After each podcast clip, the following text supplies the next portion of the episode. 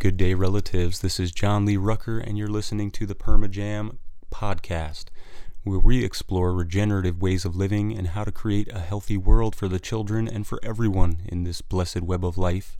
Today's episode is called Becoming a Mother, and we're going to talk to my partner, Camille Eroy Revelez, about her journey to motherhood, and we'll be exploring how society can do better at supporting women on their journey to motherhood. This is something that's very important because the health of our future generations and the health of our children very much depends on the health of our mothers. Welcome to the podcast, Camille. Thank you, John. And to all the listeners out there, I'm so honored to be here sharing my experience in this childbearing year and my birth story and the time afterwards and the postpartum period. And my motivation is to just really demystify birth and this initiation that women go through um, to bring life into this world. We have a lot to share today, um, but we're going to just start the show the way we always do with a prayer for all the mothers. Holy Creator, we come before you at this time to pray for all the mothers of the world, all the mothers who have given birth or who will give birth or who are carrying children right now. They give a lot from their hearts, their minds, their bodies, Creator. Bless them, bless them from the bottom of their toes to the top of their heads and all around them. Uh, bless their womb spaces that nurture and carry those lives and, and, and, and rejuvenate them, replenish them. Help them to have support around them from their communities and from their families. Help them to feel centered within themselves and have patience and calm and grace. And just want to say thank you to all the moms that ever nurtured life. Bless them at this time. Aho. Oh. Okay, ladies and gentlemen, we're here with Camille Eroy Revelez. She's my partner, and she's also been working with the body for over 20 years. She has her own business, her own practice. It's called the L Trainer. It's based in Brooklyn, New York. Uh, it's a holistic fitness and training, coaching business. She works with people mostly in their homes. She also has a master's in public health from Columbia University, and she integrates that with uh, medicine teachings from the Americas and Eastern Western philosophy, as well as uh, yoga practice. Thank you for being here, Camille, and we're just going to dive right in. So, Camille, you've been a mom for four months now, Mm-hmm. and I've been a dad for four months, so we're pretty new at this. Um, but the journey of preparing for motherhood really uh, starts even before you conceive the child. So, can you tell us about that? Yeah, wow, what a what a journey and it's been many many years of um, preparing to become a mother and I was 38 when I had Yana and when I became pregnant with Yana also. But um, it wasn't until I was about 35 that I decided that I was ready to become a mother. And so at 35, um, even though I didn't have a partner yet and I didn't know how it was going to happen, I, I started um, preparing myself. And many women know that when you're 35 and you come in to the medical establishment, they, they deem your pregnancy a geriatric pregnancy because there's a lot more risk. That's what you're told. And so, you know, with my study of the body and public health, I wanted to unpack that risk and that belief system and to find out what is true for me and for my body. And what made sense to me is that, okay, 10 years after an optimal 25 to 27 year of giving birth, I'm 10 years older. So that means I have 10 more years of aging, 10 more years of exposure to pesticides in food, you know, the air not being super clean. So, all of that leads to more aging of the ov- ovaries of the womb. And so, I always believe that the body is um, regenerative. We can keep it you- youthful and healthy and radiant with our practices. And so, when I decided to become a mother, I I started cleaning it. Like I cleaned it with my exercise, with my aerobic exercise, releasing all the toxins from all the cells that, you know, a lot of toxins are stored in fat. I started making sure that the food that I ate was the cleanest. The water was was pure and doing different detoxes to clear this out too and it takes a while to feel good any anyone that's ever done a detox has experienced that you know and then um, energetically, I wanted to be in a very emotionally balanced, beautiful place in my life. And I did a lot of medicine work. And I really believe that the medicine work the ally of the grandmother's spirit really helped me get to a, a place where I was able to release a lot of different trauma, you know, inherited that um, helped me get to a place where I felt ready um, to receive the tremendous honor of, of life being grown inside me. Mm-hmm. So, taking all of that into consideration, Camille, what kind of practices were you actually doing to um, help you prepare for well, before I became pregnant, I was probably in the best shape of my life. I was very, very consistent in my asana, my physical yoga practice. And with my asana, I was really intent on having really beautiful alignment. I had worked with many, many pregnant women throughout their pregnancies and, and beyond. And so I knew that when a woman became pregnant, there was a lot of extra strain on the back of the body, mm-hmm. on top of the joints getting really loose. And mm-hmm. so before choosing to become pregnant, I wanted to make sure that my body was really, really strong so that I can stay active and stay healthy throughout the pregnancy. So I did also a lot of resistance training, working on the posterior chain, the back of your body, and just really felt very strong in my body. I also did a lot of walking and cardio exercises, which I believe is the ultimate way we clean the cells of our body. I slept a lot. that was a really important practice because in New York City, especially, the stress level can be really high being in a big overachiever environment. So, finding your center and doing what you need to do in order for you to be in a place of peace. And so for me, that was sleeping eight, nine hours a night, getting my daily exercise. I had a pranayama breathwork practice. And then I also went to acupuncture, which I really believed helped me a lot you know with my work it um, a lot of times the practices we help create for people's bodies and, and, and minds and souls and spirits are like a puzzle where we take into account like how does everything go together for optimal flow and happiness and joy. And so pregnancy and and my body, I didn't do anything different. I had to figure out what made sense for where I was living, what kind of work I was doing. I wanted to be able to continue to work throughout my pregnancy, so I had to be strong. It makes me think about how they say the body is your temple, mm-hmm. right? And so when you're pregnant, your body is a temple for another life to mm-hmm. grow inside of. And you want to prepare that temple.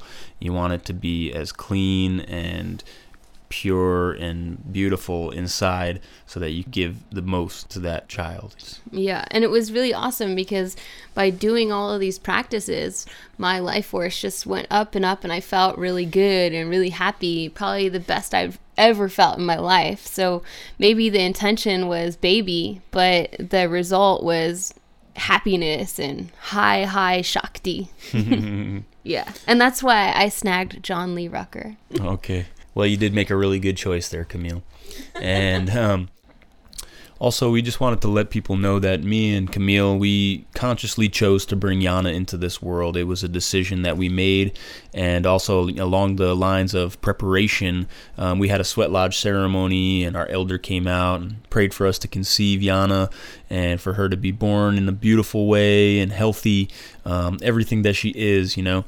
And we conceived Yana pretty quickly, and I think that the prayers had something to do with that. And uh, I think it also helped us to just trust the process, knowing that we had made those prayers because uh, we really believe in the power of prayer. Mm-hmm. You know, and, and we had to trust throughout the whole pregnancy, you know, because um, one of the things that we experienced was the people around you when they find out that you're pregnant you know some of the people who've been through birth themselves or have heard. For some reason they love to share those traumatic stories with the new mother to be mm-hmm. um, so tell us a little bit about that camille.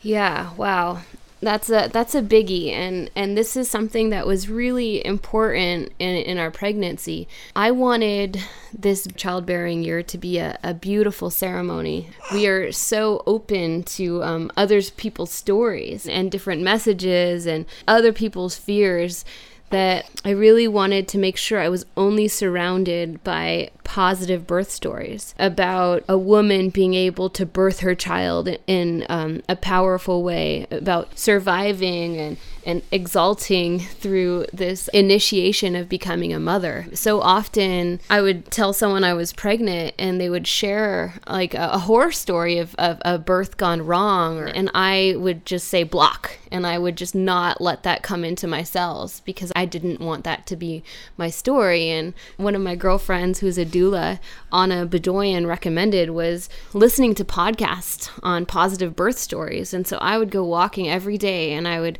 I and also important to note is even though I was 38, I didn't really know that many people that were mothers or that had given birth, and so it was all new territory for me. And so everyone's what they shared with me really impacted me. And so I wanted to learn about birth from a, a place of this is how I'm here. This is how John's here. This is how you listening came here. Everyone has been through this initiation of birth.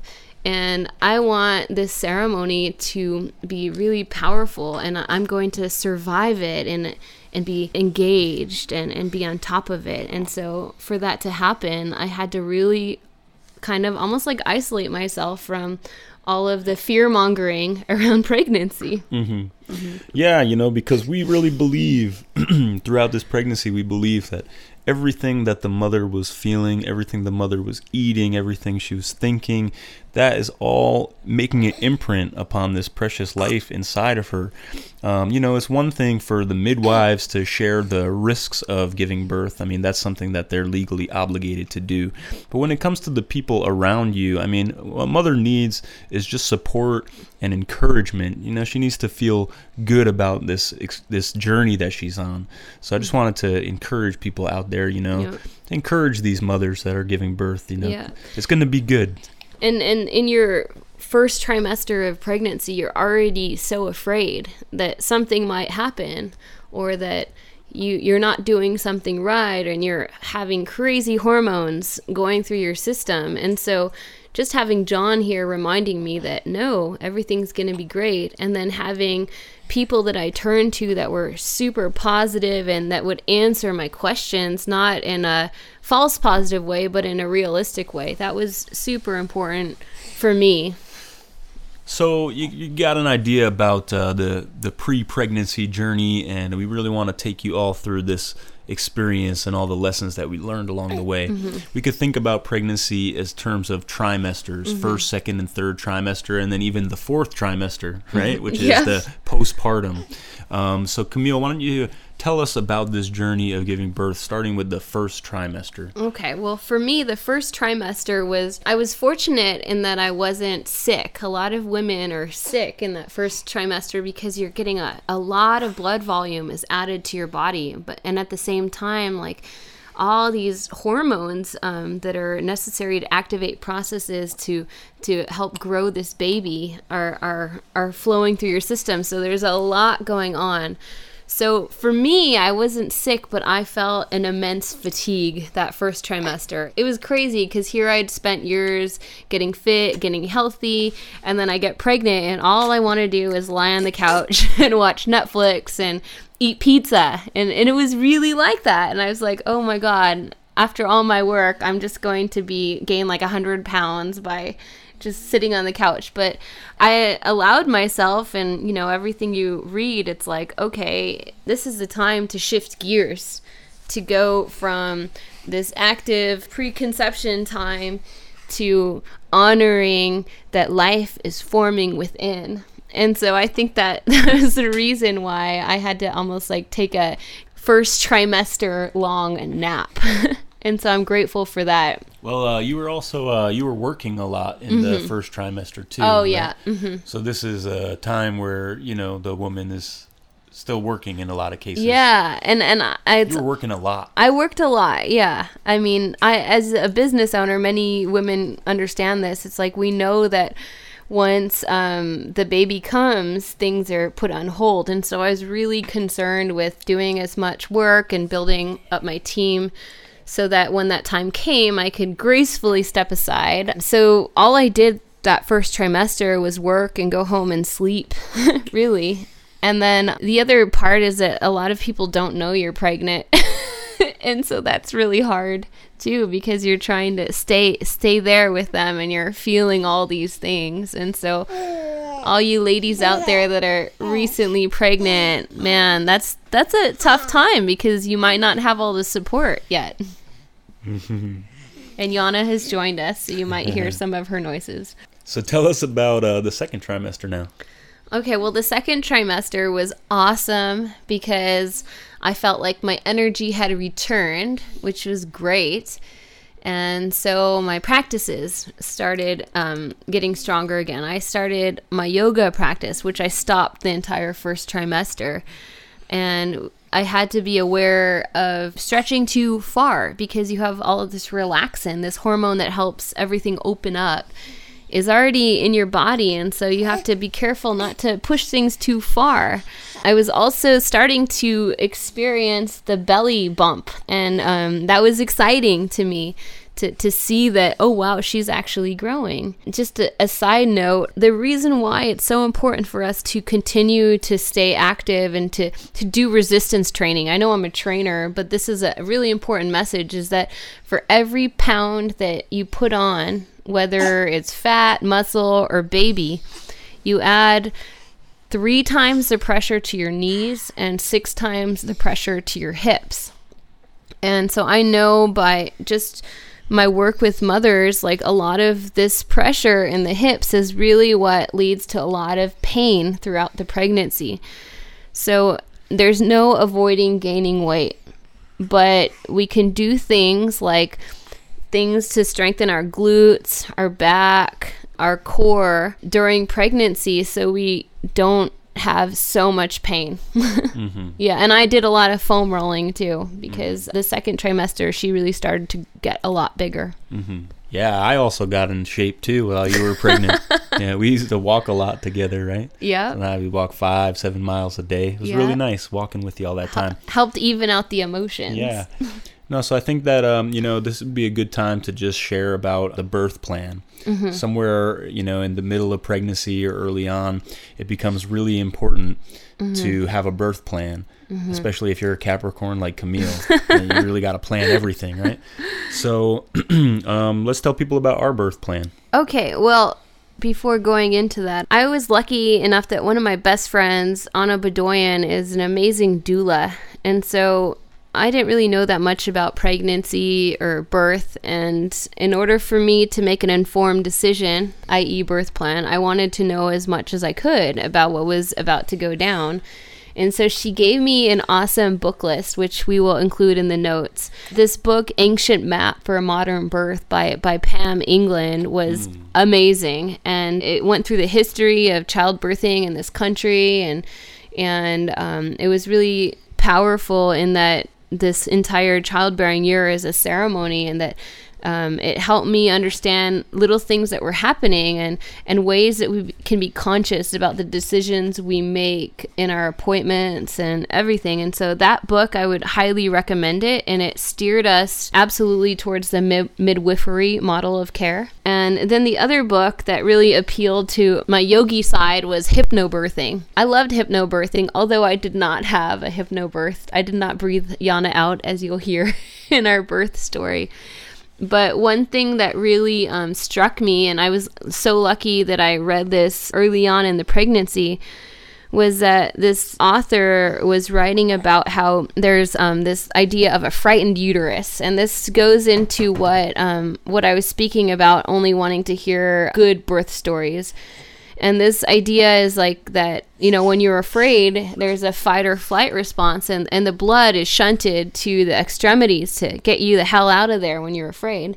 And so then the blood goes away from the uterus, which is the big um, muscle surrounding the womb that pushes on the baby and helps open the cervix, and blah, blah, blah happens in the birth.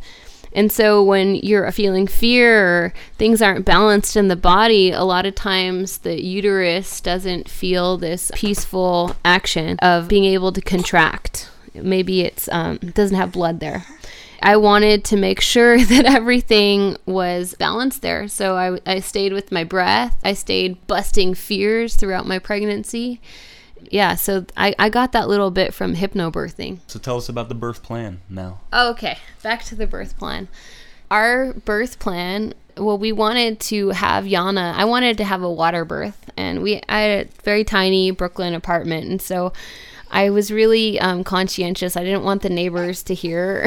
I don't know why that was so important to me, but we're going to go to Brooklyn Birthing Center where they had um, some water tubs, and we knew a few other women that had had given birth there, and so that was our plan. And we wanted it the birth to be natural we wanted it to be peaceful, so we were going to start out by having a birth project since we heard that birthing and laboring takes a really long time. So we we were just really um, focused on having things to do throughout. When the labors happened, we weren't able. You're not able to go into the birth center until you're about five centimeters dilated, which means like contractions are coming very close together. Um, and that was tricky for us since we lived about 40 minutes away from the birthing center. Yeah, I remember how stressful it was to drive to the birthing center because there was always all this traffic and we had to try to be on time to our appointment and we were always stressed out about it. And then I remember you used to always say, you know, I'm just afraid that I'm going to wind up having the baby in the car on the way to the birth center. Oh, man. Um, so, anyways, you know, um, that was our plan to go to the midwife center. A lot of people use doulas for uh-huh. their birth, right? But mm-hmm. we didn't have a doula mm-hmm. um, because that's just what we were feeling for this. You know, yeah. you were feeling. I, I'm very, very energy sensitive, and I I trusted John's energy, and I knew that I wanted a midwife with us to be there in, in case we needed more assistance. But mm-hmm. I, I just really wanted to birth alone. Right. Mm-hmm. But you know, a doula is a wonderful thing to have. It's mm-hmm. recommended in a lot of cases for women to have a doula with them to advocate for them, whether they're in a midwife center or in a hospital. A doula is just a really great thing, and mm-hmm. you know, mm-hmm. there's a, a, lot of people becoming doulas nowadays. Yeah, too, and I really awesome re- thing. Respect that. Yeah, I um, love doulas. But we are lucky that we had Anna, who mm-hmm. is you know your best friend and yep. sister, and she's a mm-hmm. she's a doula, and she gave us all that great doula training and coaching. Yeah, she she basically came to New York from Texas and gave us an entire childbirth education class and showed us different positions, how to use a rebozo, like what John needs to cook for me before and after. I mean, she got us totally set. So, anyone that is interested in a doula, even if it's a distance doula, as she was for me, I would I would look her up. So we're moving into the third trimester. The belly's getting bigger. We're clock is ticking. We're getting closer to that birth labor time. What was the third trimester oh. like for you, Camille? Well, I would say the third trimester was pretty awesome. I was feeling really good. I was looking very um, radiant, which I know I'm like very vain that way, but I enjoyed my pregnant form and just wearing big skirts and, you know, showing off my belly. I was so proud of my belly and so proud of my energy, actually. So I think that a lot of the work that I was doing in the third trimester was mostly continuing to release any old fears. And I was feeling like I was clearing out my root chakra to allow for this opening for Yana to come Earthside. And I was feeling a lot of fear about not having community or friends not having money and being isolated. And none of those things were true, but mm-hmm. that was the work that I felt like I was doing the third trimester. So we were given a due date right? Mm-hmm. Typically, when you're expecting a child, the doctor will give you a due date, and our due date was um, August 28th. Yana wasn't born on August 28th. She came a little bit after, and I think that that can be like sort of a stressful thing for parents. Maybe they should just kind of give parents like a tentative date, like the baby can be born between this time and this time. And you know we were also uh, a little stressed out too because at the birth center um, if your baby doesn't come before 42 weeks then you can't go to the birth center. They have to send you to a hospital or some other way of delivering the child. Anyway so yana was born on september 9th and let's let's talk about this story of the day that Yana was born. is an amazing story. Yeah. Go ahead, Camille. You start. Okay. Well, I woke up on the morning of September 9th, um, 2019. It was a Monday, and it was about 9:30, 10 when I woke up, and I was noticing that there was this wave-like um, sensation in my in my stomach. Um, and I was like, "Oh, whoa! Something is happening. Something feels different." And um, I woke up John. Yeah. Yeah, you woke me up and said, uh, "Hey, hon, think that uh, I'm in labor." and I said, "Okay." I got up out of bed. Yeah, but I wasn't sure because they didn't hurt. And Right. everything that I had read about when you're in labor, you're going to feel like you're in labor. It's like you, you Right. don't, you're not making cookies or Right. like hanging out. You- You're feeling it. So I was like, hmm, maybe this is pre labor. And also remembering that this could last for days. Right. so he said, "Yeah, I, I, I think I'm in labor. Uh, I think so, you know I'm having some contractions." I said, "Okay, well, you know, tell me more about what you're feeling, and let's go for a walk." Right. So we went for a walk, and and you know we came back, and then uh, I think at that point the contractions had kind of stopped for a moment, and so you said to me like, "Oh, you know, maybe I'm not in labor. Maybe that was just gas or something." um, Everything feels like gas at And- that point. yeah. And I and I said to you at that moment, no, Camille, I think this feels a little different. I think you're I think you're in labor. Mm-hmm. Um, and then pretty quickly after that, the contractions started again, Yeah. right? mhm. And they started up. They were about I don't know ten minutes apart. I think we started timing them. Yeah, were I have a, whiteboard and I started writing down when I was having contractions and yeah. Right, and I had that app on my phone Oh, to yeah. time contractions, and then so I picked up the phone and I called the birth center, and I just wanted to let them know, hey, I think that the labor's starting here. We're having some contractions, and they said to me, okay, you know, sounds good, sounds normal. Just let us know as things progress. First time birth, so they Right. said it's going to be a while. Right, And So- remember, you want to labor as long as you can at home because there's that risk of if we went to the birth center too soon, we wouldn't be admitted. They only have three bedrooms. Right. So at that point, you know, the contractions are about 10 minutes apart. And then we also were checking in with our sister Anna. We were letting her know, hey, I think the contractions are happening over here. And so Anna was kind of tuning in with us and she was like, all right, guys, well, I'm here for you. And just let me know if you have any questions or if you need me at all, I'm right here for you. So yeah, the contractions, they were about 10 minutes apart.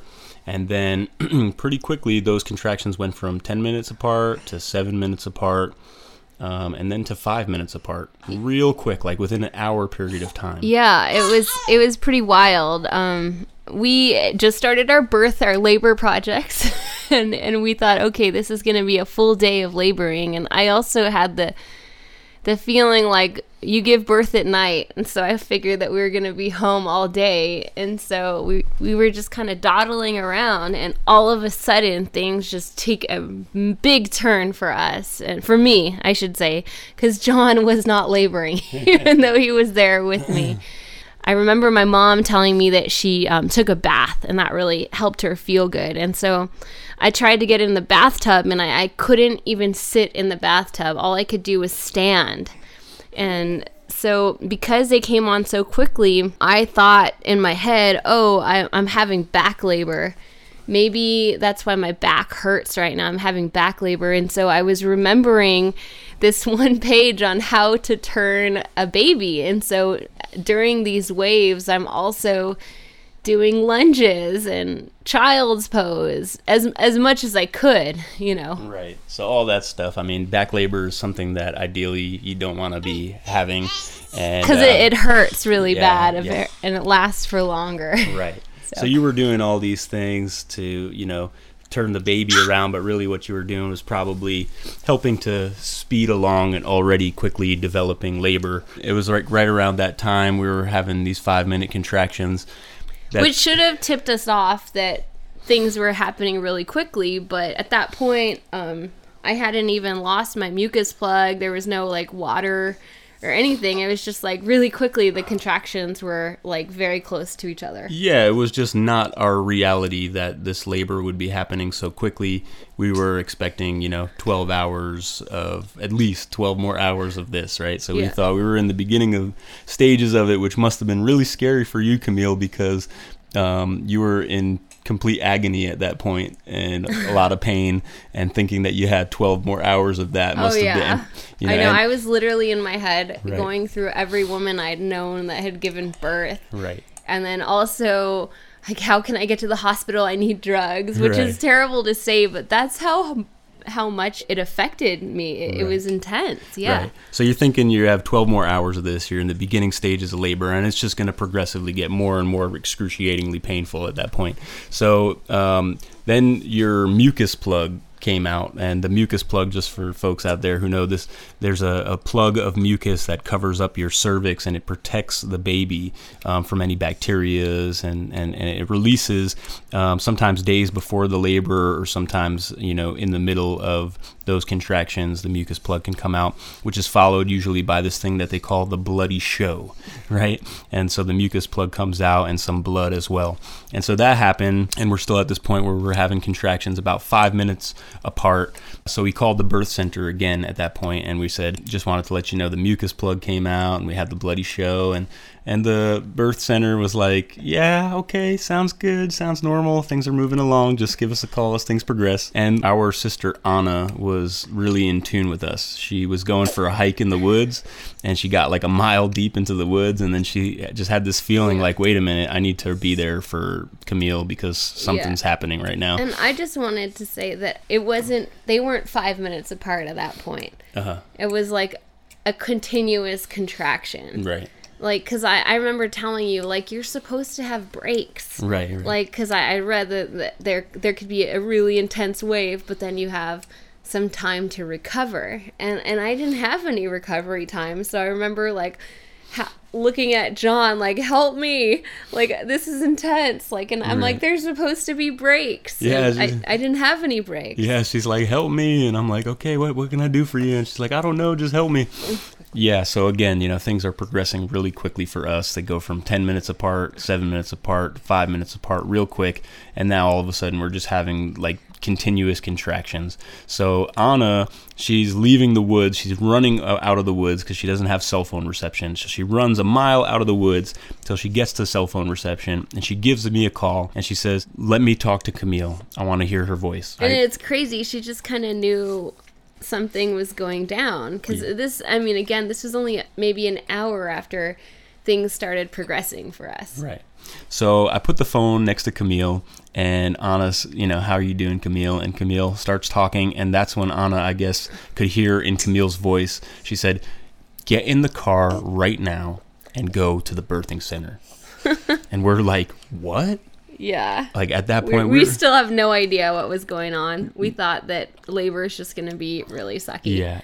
Yeah. And she's like, no, you're giving birth right now. Get in the car and go. And we're like, holy crap. All right. So our game plan at that point had gone out the window. Um, we, I went out and I got the car and I came back and I, I got Camille and I had to help her down the stairs of her apartment Ugh. and into the car. And at this point, Camille, you're in a lot of pain. Yeah. You're screaming. And um, so we get in the car and you're like, you know, just take me to the hospital. And I'm like, are you sure? And you're like, no, no, let's just go to the birth center, right? We didn't yeah, and, and at that point, when I got in the car, like, I, I think I said this, like, I couldn't sit down. I couldn't lie down. I had to just be completely vertical. And so I kind of I really feel for people that can't um, can't move with labor just because it was it was so painful for me to even bring my knees up. Right. Yeah, so I was kneeling in the back seat, facing uh, facing back. Mm-hmm. Yeah. So you can imagine, you know, how much pain Camille must have been in to have wanted to go to the hospital because we were like set on going to the birth center. Anyways, so we were like, all right, let's just go to the birth center. We started driving. It's 3 p.m. in New York City. We hit some some traffic. Yeah. Right. So we got to about 10 minutes up the road and we got to Lorimer Street and on Lorimer Street, the cars were just not moving. It was a standstill, y'all. I'm serious. And I, here I have my partner in the back seat, and she's screaming. And you know, I did what I guess. I wasn't screaming, was I? You were screaming. Oh, yeah. I, I don't remember. Okay. Well, you were screaming. Okay. Uh, so I did what I think any man in my situation would have done. I picked up the phone and I called 911 and I said to the operator, we need a police escort to get us through this traffic. My partner is in the back seat about to give birth to a baby and we need to get to the birth center. And they said, "Oh, okay. Well, we will send an ambulance and we'll send the police." And I just said to them, "Please, just send the police. We just really want to get through this traffic and get to the birth center." They Still said, intent on our water birth. they said, "Well, we're going to send the paramedics anyway, just in case. Um, just wait right there. We'll be right there." So I hung up the phone. I hear Camille in the back seat, and she says, "I feel my water sac." yeah, I literally felt it protruding out of me. It was it was the craziest feeling because about by that time I, my water still hadn't broken, and so I was like, "What is going on?" I'm trying to do this breathing that Anna's still on the phone with me, and she's trying to coach me. So what I heard was, "My water. I feel my water sac. She's coming." and then I turn around, and literally by the time I turned my head, there was baby Yana on the seat of the car, right underneath Camille, and me in a totally shocked state was still present enough to reach back there and pick up this little baby and hand her to her mom and she started crying right away and it was just unbelievable It was. it was unbelievable It was wild, it was a miracle it was a miracle Yeah. that um, you know this birth happened that way in the back seat of our Subaru. it was totally not what we expected. No, no, no planning could could have gotten us there. You know, no, no amount of study. Yeah. Yeah. And if you remember what I said earlier, when we used to drive to the birth center for our regular visits, Camille would express that her worst fear was that she was going to give birth in the car on the way to the birth center. yeah. Man. And so that's another thing about fear, right? These fears have a tendency to show up in some way. or they could also be um, be messages that we're, we're meant to receive because throughout um, the third trimester i would also have dreams that i was going to give birth alone and um, i wasn't alone john was in the car but I didn't give birth in a birthing center or with a mid. It wasn't a midwi- midwife assisted birth. It was an ancestor assisted birth. like all of this stuff was in my in my body already, and even though I didn't know what was happening, my body knew how to birth. Yeah.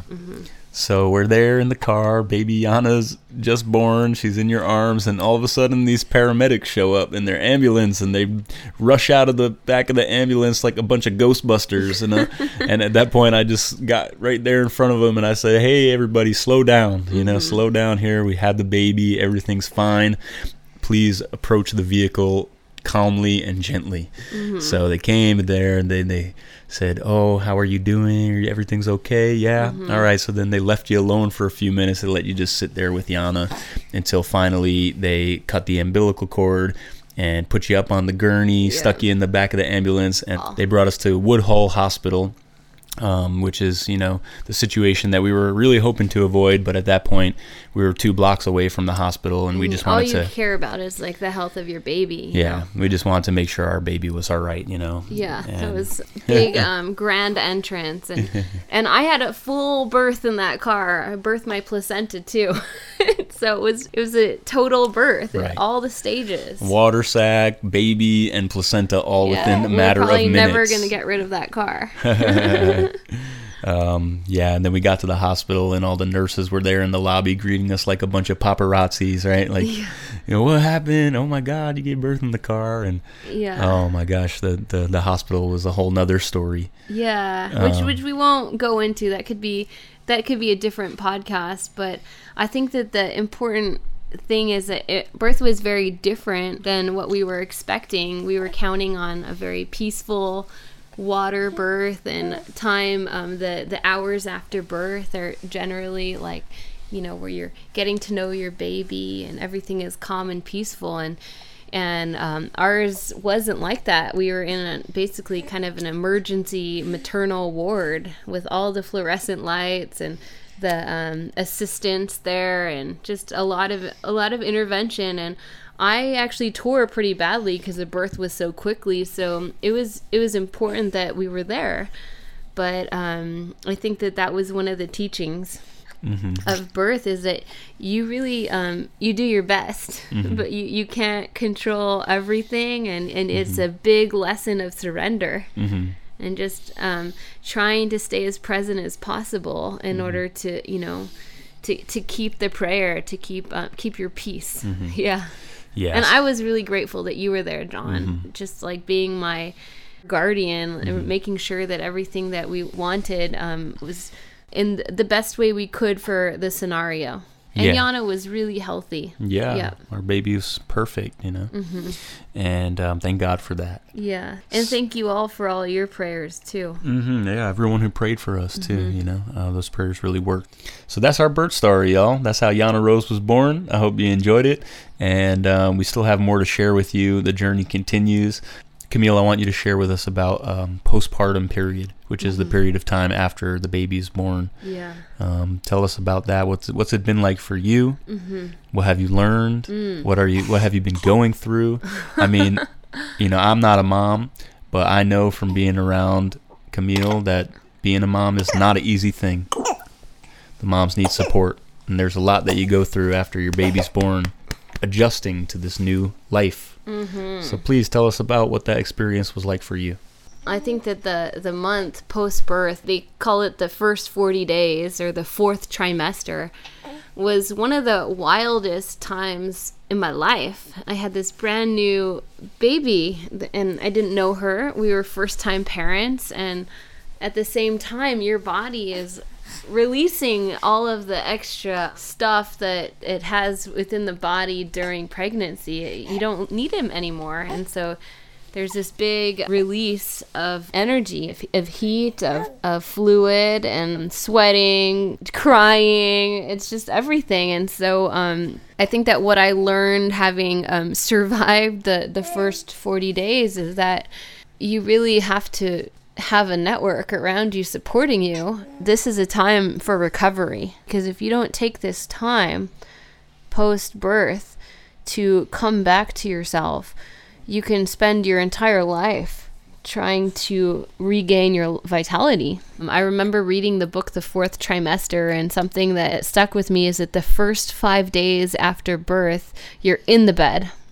And then the second five days, you can be on the bed. And then the third five days, you can walk around the bed. And so it was really kind of a time of seclusion for us while, um, while I was healing and while we were getting to know Yana. What's happening inside a woman's body the days after the birth? Well, obviously, you know, you don't have a baby inside you, and so all the organs are finding their place again. Um, you're also, there's um, a shift in hormones because your body is preparing to give milk and nourishment to the baby. So things are shifting a lot, and we're releasing also a lot of water.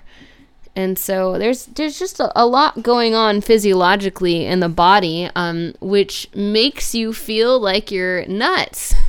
I felt nuts, and I felt like a lot of emotion, and and I think all of the the natural drugs that I wanted to feel during birth that are released. Um, I think I got them like the two weeks after birth because it was such an intense labor, and so I felt like I was really journeying.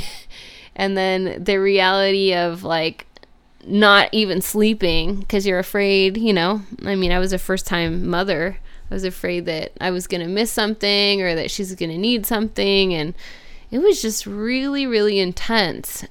And I'm a first time mother and a mother that has read a lot but has never experienced motherhood. And I was pretty blown away by the intensity of having a new baby and having a recovering body and all the shifts that happen that have to happen in order for me to become a mother. And so I really appreciate that I had community around me that you know supported me during that time. And i thought often thought about mothers who had done this by themselves. And I, I just couldn't imagine it because i felt like i was struggling so much with support around me.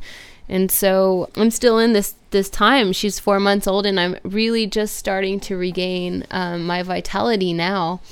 And i'm really fired up about how do we support our mothers? How do we make space for them to find their wellness, to get the energy in again, and for women to continue to feel like because they have a baby doesn't mean they're not a part of society or that they don't need support and inspiration. I, I find not working has been hard for me because I feel like my brain isn't working in the same way. Mm-hmm. Although I'm I'm really excited talking to Yana all the time. So just a, a call out to all the mothers and the fathers and elders and everyone that um, we as people are really dependent on the the health and well-being of our mothers. So, what can we do to help? Mm-hmm. What, how can we show up and support our women? You know, at Permajam, we're always talking about the future generations. And we also realize that the health of the mothers is foundational to the health of the future generations. So that's why we wanted to have this show today. And um, Camille, I really appreciate you sharing this beautiful, vulnerable, true story. It's an amazing story. You're an amazing mother. It's been an honor to be by your side throughout this journey for everybody out there that's listening, I hope that you got something good from this podcast, um, some encouragement to you mothers to be out there. You know, it's a beautiful journey, it's a difficult journey, and it's worth every moment of it. For all of you still listening, I just wanted to um, say thank you for hanging with us. This has been such an initiation and as we we're going through these um, memories, it's it's just such a beautiful experience to um, to be here with my daughter the entire time. Also, I wanted to thank um, John sitting right here, John Lee Rucker. He's been the most amazing and supportive partner and father throughout. Um, all of you um, partners know that supporting a, a woman who is just given birth is really, really intense. Like we're we're feeling a lot, and so um, thank you for all the fathers and wives and extended family that shows up during this really important time in our lives. And I want to thank my own mother, Rosie Eroy Rice, who's really just um, shown a lot of compassion to us and, and, and support. And this um, initiation to becoming a mother has really brought us all to the heart of being there for every mother, including our original mother, the Mother Earth. Um, may, may, we remember um, where life starts. Love you all, and thank you for supporting me as a community, you know, and supporting all the women in your life too. Aho well, it takes a village to raise a child. There is no love in this world greater than the love between a mother and a child. So there was a matriarchal way, and that was because the mothers were the most in tune with the needs of the children.